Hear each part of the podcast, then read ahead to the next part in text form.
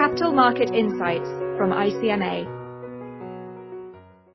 Hello, this is Nicholas Pfaff, Deputy CEO and Head of Sustainable Finance at ICMA. In this podcast, I'm going to speak of our feature in the quarterly on the usability challenges of the EU taxonomy, which summarizes an important recent ICMA publication on that topic.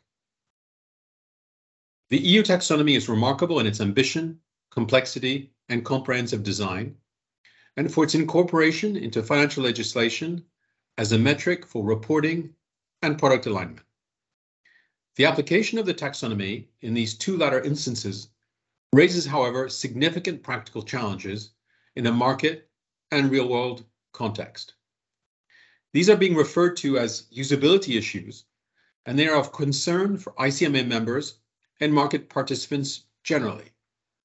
ICMA therefore published a key paper on this topic on February 14th with the aim of furthering the debate in the market and making recommendations to EU co-legislators and regulators. The implementation of reporting requirements under the related taxonomy regulation is indeed now underway with disclosures applying to both non-financial and financial entities and being phased in from January 2022. These involve, among other things, the reporting of taxonomy eligibility and alignment information under the requirements of Article 8 of the Taxonomy Regulation, the related delegated regulation, and the Sustainable Finance Disclosure Regulation, known as SFDR. In addition, even if not imminent in their application, the legislative proposals for the future Corporate Sustainability Reporting Directive, known as CSRD, and the EU Green Bond Standard will also both require reporting of taxonomy alignment information. We identify in our publication important issues that are likely to impair the ability of all concerned parties to provide taxonomy alignment information and metrics. These are especially one, the requirement for highly granular data for technical screening criteria, two, the reliance on EU legislation and criteria in an international market, and three, inconsistency in the use of estimates and third-party data. We also discussed emerging solutions.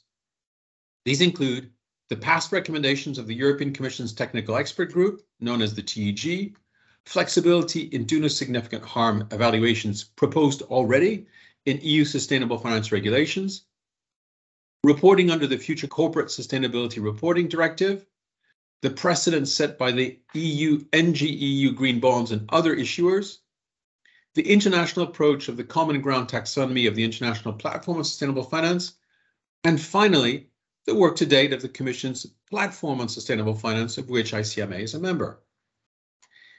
In our paper, we make five key recommendations to EU co-legislators and regulators to address the challenges we have highlighted.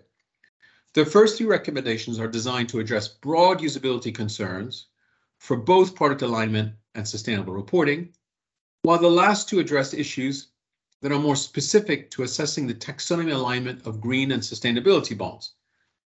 These are, firstly, allow flexibility on alignment with a do no significant harm and minimum safeguards in all cases.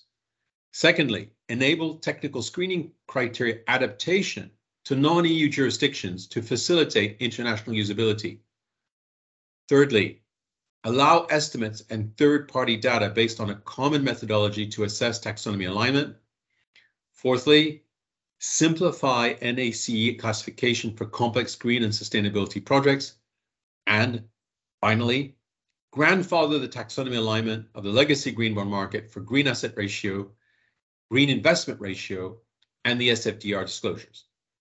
I'll conclude here and thank you very much for listening. Thank you for listening.